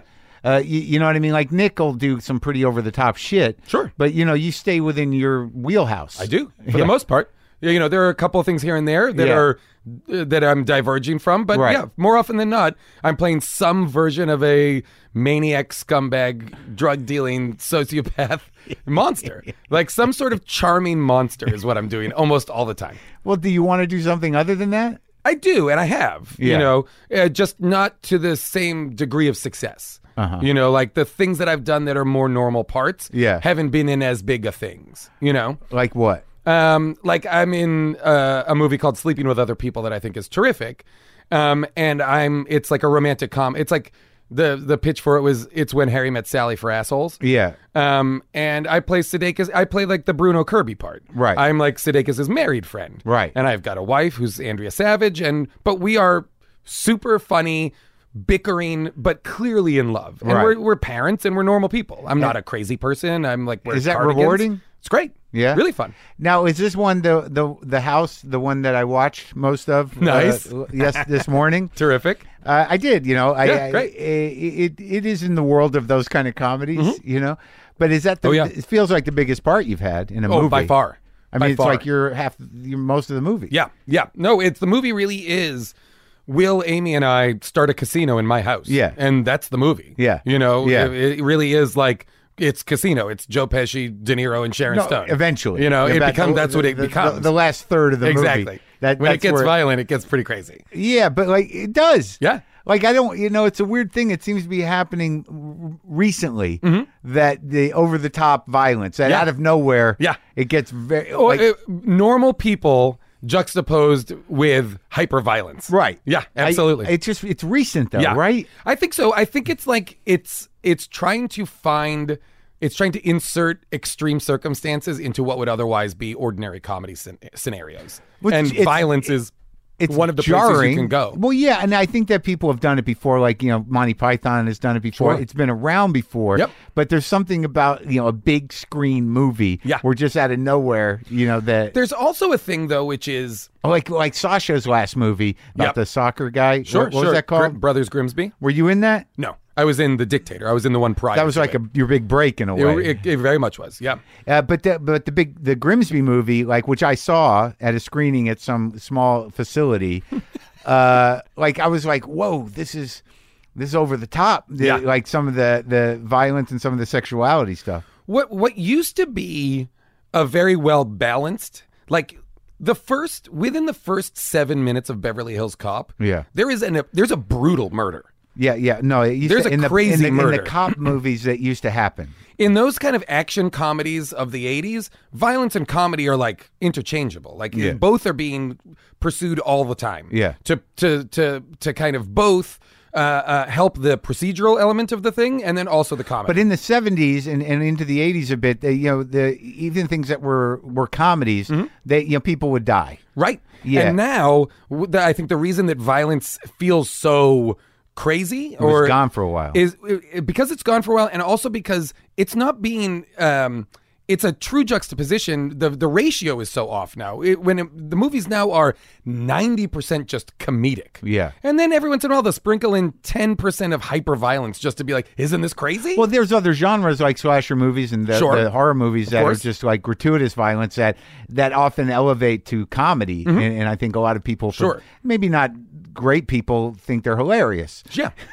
Heads coming off and whatnot. Oh, yeah. yeah, eh, but it's not my cup of tea. But like I watched Analyze This for like the tenth time on the plane the other day, Yeah. and that's a gangster comedy. Yeah. No one goes down. no, There's no blood. Nope. No one dies. Everybody's fine. And it's an intentional thing. There's gunplay, but Yep. no one. no, one, no one gets hurt. And that's a decision. Yeah, oh yeah, So now, like that decision is different. oh totally. But the, the weird thing is, is that I still maybe it's because I'm old or something. There's some part of me that after everything goes down, goes down, that I'm like, well, these these people are morally flawed, Yeah. and they're going to pay for it. sure. But that that doesn't happen. in No, these- no, no, it doesn't. No, were you expecting like an, an unhappy '70s ending? I don't know. This is not a Hal Ashby movie. It just it, like I it, there's a point where it's not quite enough that you're you're running a casino in a suburban neighborhood. Like I've suspended my disbelief to to allow the That we're, premise to occur. that we're basically opening a casino to take all of our friends and neighbors' Yeah, I- money I- and I'm- make it I'm- ours. I'm, going to let that happen. but but once you know real people get hurt, and and I'm like, well, this guy's not a good guy. Yeah. oh yeah. Oh no. You really, if you look too close at it, you're like, wait a minute. Yeah. It's the same thing I remember with the dictator talking about it and ha- like doing press for it and stuff, and having to be like, oh well, keep in mind, uh, we're playing terrorists. Yeah, right. Like Yeah, we're yeah, we're yeah. playing like. We're, we're funny and all this stuff, but like we're we're playing people that are like bad guys. Yeah. you're rooting for bad guys. Right. Yeah. But you know, you all in this movie, you all have these sort of problems. Yeah. You know, yours is a gambling addiction and Totally. a divorce, and theirs is they got to put their kid through college. Yep. But uh, but yeah, I mean, it, it's it's it's not meant to be an exploration of the human spirit. No, it is not. No, it is not. And that's the thing. Like, if you get on board for that, if you buy into, like, great, they're going to start a casino and they're going to be like Yeah. kind of morons and, Yeah. and violent people, great. If you are into it, it's fun. Well, the other question I had for you was Go. the uh, what uh, you you wrote co-wrote ride along. I did. Uh, well, let me. Uh, I rewrote Ride Along. Oh, so you're brought in. I, br- I was brought in. Ride Along was written as a like PG family movie. It Who was- wrote it? Greg Coolidge wrote Yeah. it. Wrote it first, Right. and then um, somebody else wrote a draft of it. Right. And then I wrote a draft of it, and then it died. Okay. And then years later, when after I think that what happened was Ice Cube was funny in 21 Jump Street, Yeah. and people were like, hey, he could do a comedy. And they were like, we already have it, it's this. Yeah. And so they took my script. Uh, my they when I wrote it, they asked it that it be uh, for uh, it was him and it, they wanted Andy Samberg to be the the guy, Right. The uh, the the Kevin Hart part. Yeah. Uh, and so I wrote it for them, for those two. And then when it came back to life, I had nothing to do with it, but they used my draft and just rewrote all the stuff for Kevin. Right. Um, new guys rewrote it. Yeah. Um, and but because it was my draft that it was based off of, I got credit. Well, that And- must have been good. it was great. Yeah. It was great. And a lot of my stuff was structurally the movie, you Yeah. know, and a lot of the jokes are m- my stuff. But but those guys uh, did a great Manfredi and Hay did an amazing job, you know, rewriting it for for Cube and and Kevin, which yeah, was great. Well, why why is that the only thing you've written? I've written other stuff. I'm like I'm one of those people that for many years like had a would uh, would sell a show, would write a pilot, pilot would get made, not picked up. Right. There's a lot of those. Right. Like my the last 12 years of my life are Sure. riddled with those. What about movies? Movies. I'm writing a movie right now for Paramount. Um, I've written a bunch of other movies similarly, some of which have just sat and not been made. Nothing else has been made. Yeah. Um, sat and not been made are still in process. Yeah. Like I've got a movie that I wrote for Imagine that I'm supposed to direct and blah blah blah. But it's again, it's like getting comedy features made is very weird right now. Yeah. Unless it's like And you some don't mind big high the, concept the thing. limbo or doing the work and having it sit there, or do you, it is i used to mind it a lot more earlier when i Yeah. had nothing else going on Right. and now i don't and it's not that i don't mind it but now i recognize that there is a constant state of flux in everything Yeah. and so i now am like i have m- i have my eggs in many baskets Sure. so if it takes two years for this movie to get made Yeah. if at all Right. at the very least i'll have done these three things in that two years Well, yeah, and you're working all the time. Do you still actually teach improv? i don't No, I don't anymore. I haven't for since I moved here. not even a special seminar here and there. No, I have, that'd be fun though. Do you That'd be do fun. it? I do. Yeah, every week. You I do. do. a show every week at UCB here in, on Franklin. Someone told me they saw you do the best improv they ever saw in their life. really? Yeah, it was uh, apparently it was uh, entirely silent. Oh, I know that show. Yeah. Yeah, that you did a 45 minute completely silent improv alone. alone. Yeah. Yeah. Um, I was t- I was supposed to do a show with three other people. Yeah. All three of them didn't show up, Right.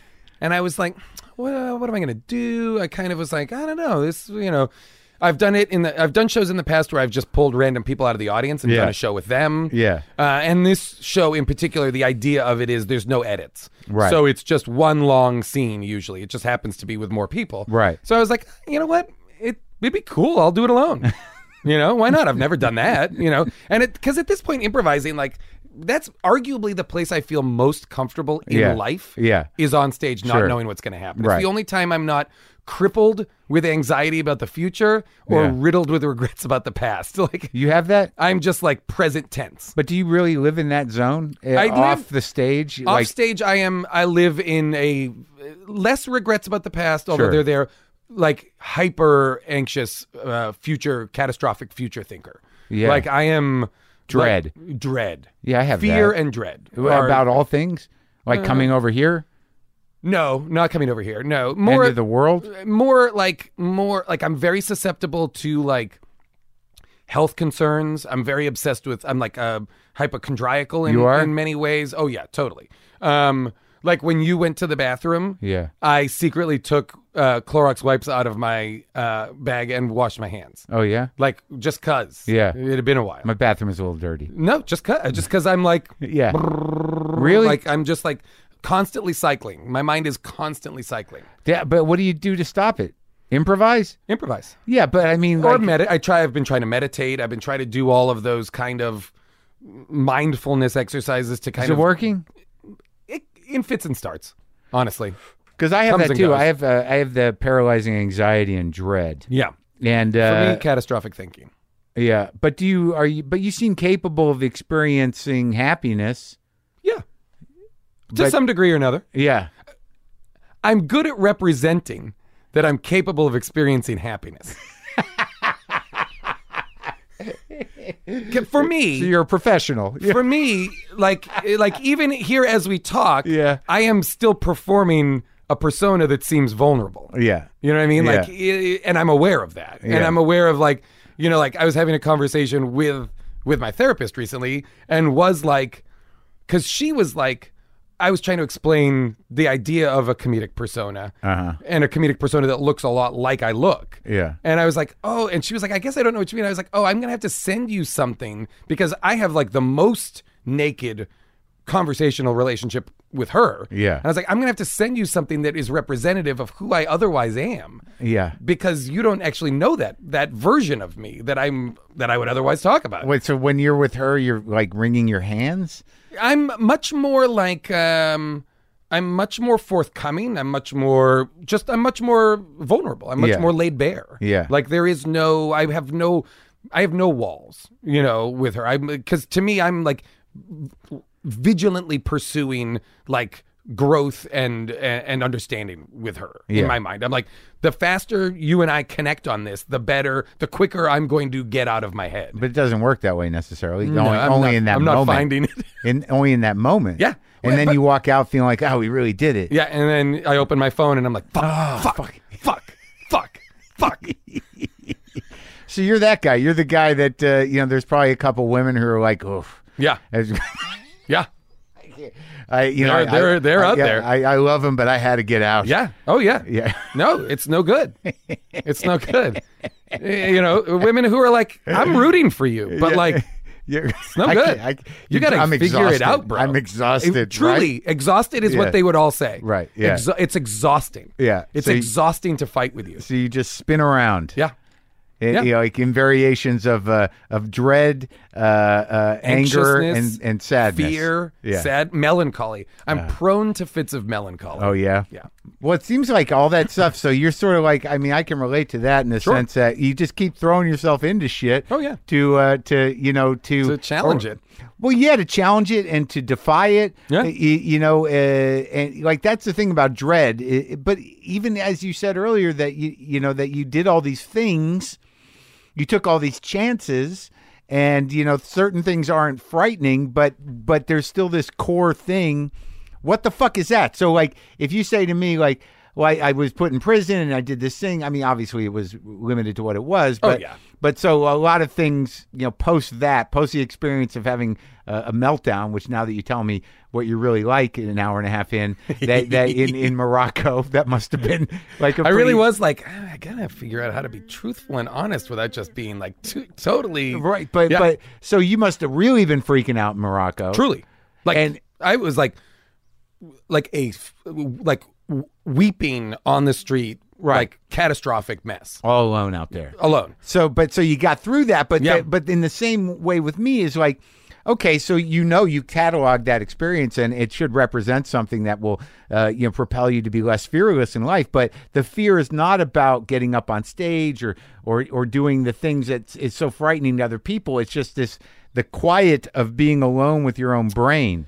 I it, being alone, period. You know, like I Mm. Yeah. feel like like the thing that is like the my nightmares like the ni- the nightmares that I wake up like that I can't shake Yeah. are nightmares of loneliness. Yeah. Are truly just I am alone. I am alone in a place that I don't know. I'm alone in the world. I'm like I've been I've been I'm a pariah. I'm a, like those are the things inescapable or, or, or loneliness. invisible. Yeah. that's what I get. Oh, Is this- interesting. It's sort of like if I'm alone too long, it's sort of like like I regress to this point where Yeah. where I'm just sort of like, no, no, Do I exist? Yeah, it- Yeah. not quite like that, but just sort of like you, you know, you start to forget that you you you experience yourself in relation to right other people, Yeah. an audience, or whatever. Well, it's a So- it's a very narcissistic thing of like for me, I'll be like if I don't hear from a friend Yeah. for a little while, I'll text them and be like, "Are you mad at me?" Oh, yeah, and I just yeah. don't know it. Oh yeah, well that's better. I go right to fuck you sometimes. You know. it's been, it's been a love week. that. You go fuck Yeah. yourself. Yeah, but then you then you've constructed an entire thing That doesn't exist To- at all. to- they're, they're like, I'm yeah. sorry, my dog was sick. I'm like, exactly. oh, okay. Yeah, I'm, or I'm going through some stuff. You could like just Right. reach out and ask me how I'm doing. right. It is a selfish thing. Yeah, I, I don't because do I'm fuck you filtering too it through. uh, often. Yeah. I, I'm filtering it through me. So, oh, I haven't heard from my friend in a while. I must have done something. It must be me, rather than like maybe and they're then- and maybe then- they've got something right. going on. And then you reach out and immediately make it about you. Yeah. I, I don't know what I did, but I hope we're okay. Hey, uh, I hope we're cool. Yeah, you know, I don't know. Maybe last time did I say something? Or, right, you know, yeah. and they're always like, Overexplain. no, you know, my dad is sick. I'm going through something, and I'm Right. like, oh, Oh, fuck, I'm the asshole. an idiot. It's like, oh, right, Yeah. you're supposed to talk to me more. Right. Right. Yeah. Yeah. How are we gonna get better? Yeah, we're doing it right. We're just Sure. middle-aged men figuring it out. I guess. like having, uh, do you have a wife or children? I do not. I have neither. Yeah. So I don't either. Yeah, so are I'm we aware. figuring it out? You have a, you know, sounds like just as a fan of the show, it sounds like a very successful relationship right now. yeah. Yeah. We're doing good. Great. But like, I don't think I'm gonna have kids. Yep. I think that's done. And uh, you know, I have. You think made that's done because What- what do I you've want? decided you don't want kids? Like Well, you yeah, but- certainly could still have kids. Steve No, I Martin had a know. kid when he was like seventy-two years old. who did? Steve Martin. Yeah, I know. I mean, a but, million like, people had kids when they were I, older. but you know? why I'm not. I don't. What do I want? What do I don't want want to be? kids. That guy. Yeah. I, I mean, it's like I'm. I'm going to be old. I'm almost tired already. she? Well, not really. She doesn't. You know.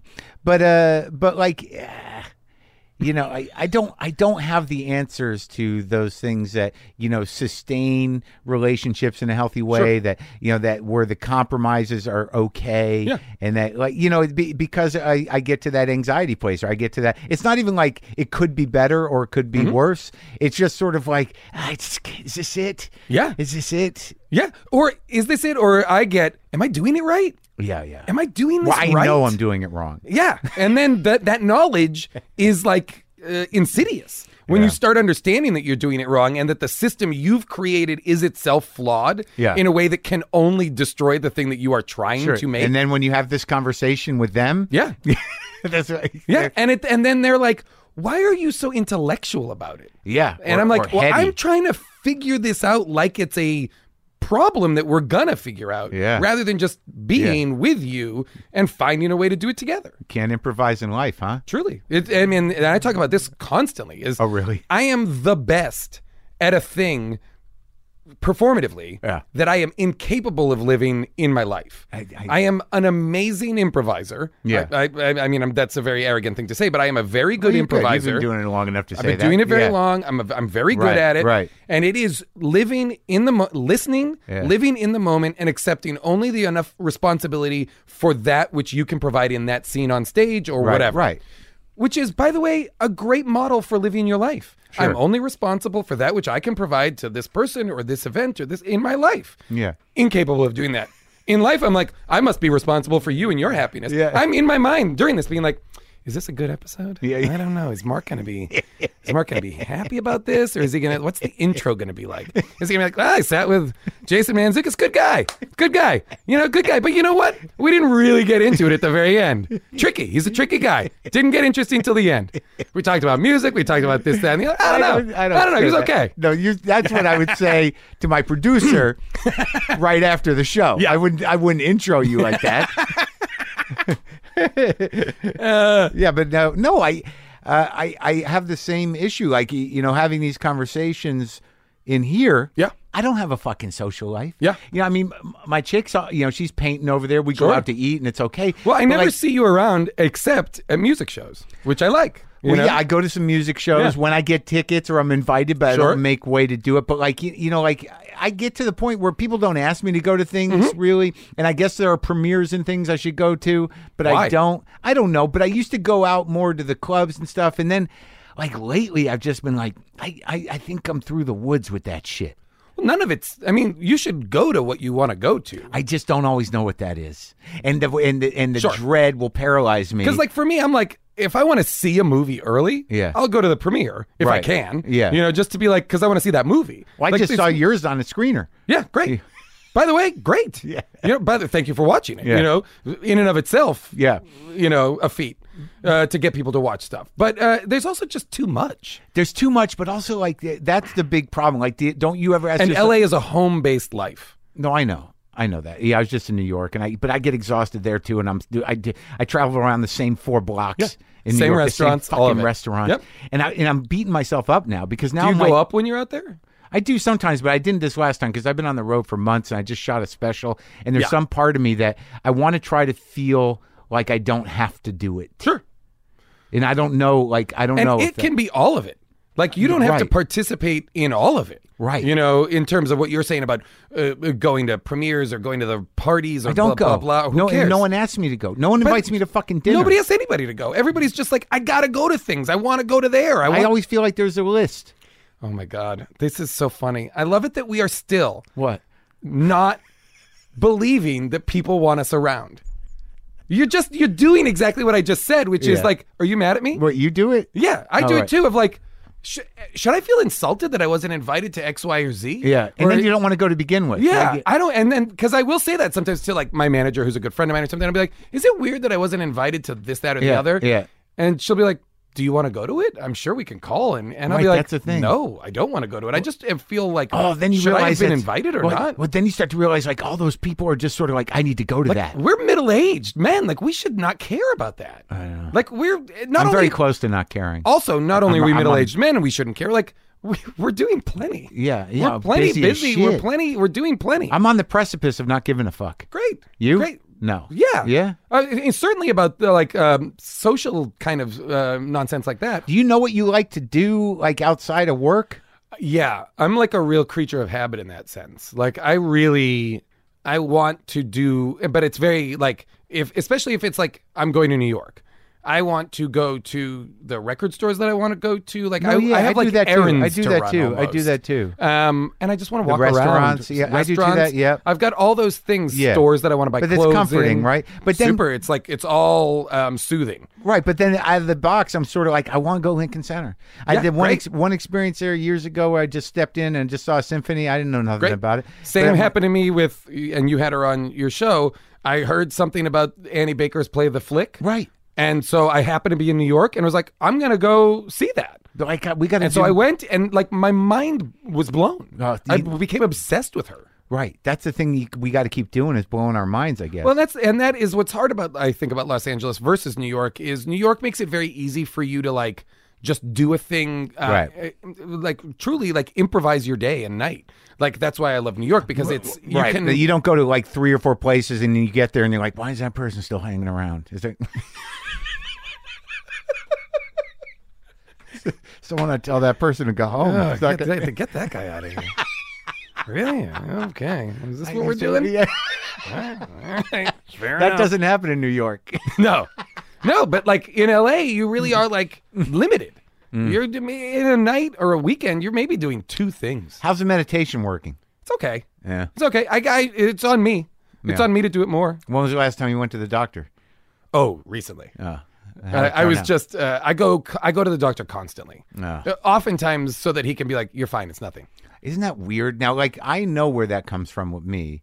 Like I like I don't. I, did your parents not make you feel better?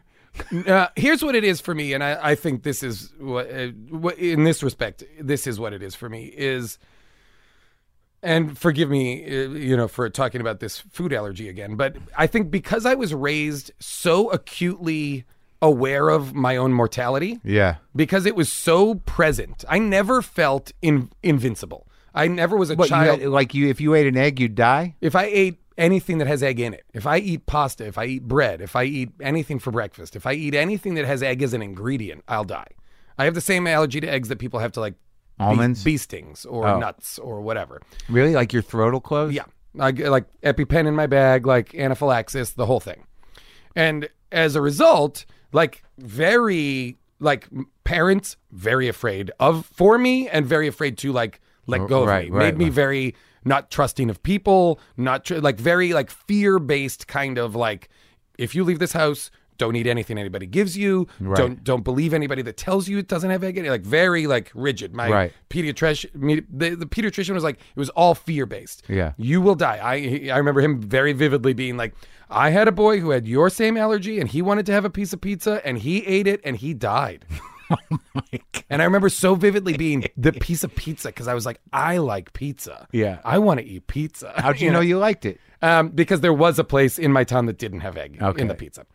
Anyway, um, but I think for me, like that idea of the incredible how vulnerable I was Yeah. made me feel like doctors know all the answers, and I'm I'm I'm just fundamentally weak and fragile. Right. And as a result, if this is possible. Maybe everything's possible. Right. So I will like read an article or hear an NPR story about like a meningitis outbreak. Yeah. And I'll text my doctor and be like, "Do I need to be worried about this?" Do you manifest symptoms? constantly. Yeah. Oh yeah. And, and I'll tie things together. Once I notice one thing, Oh, yeah. I'll Yeah, systematically go like top to bottom and be like, what else is up? Yeah. What yeah. else is up? It's all connected. Yeah. And then you can go connect the dots on the Google. yep. and Or you're or fucked. the biggest mistake was, biggest mistake was my doctor let me have his cell phone number so I can text him. Oh.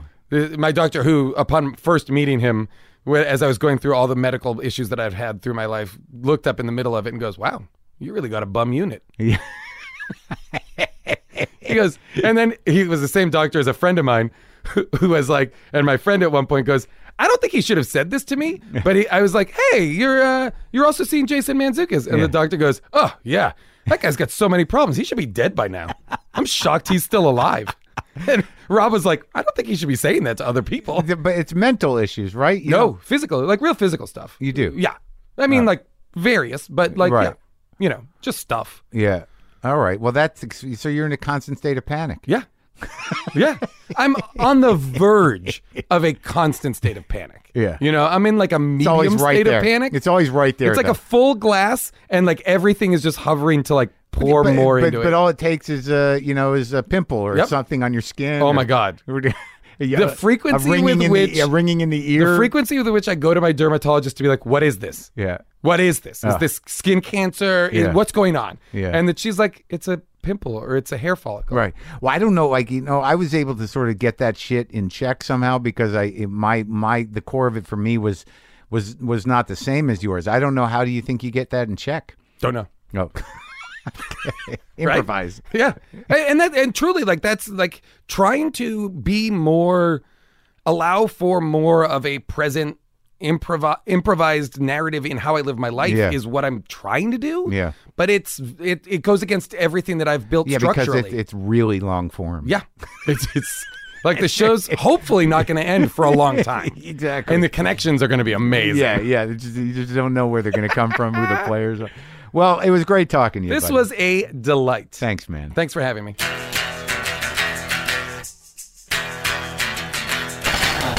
So that was lovely.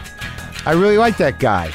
I don't feel like playing guitar today because I'm hot, I'm sweaty, I've done two interviews, and I've done this today. I'm, I'm a little shattered. All right. Boomer lives!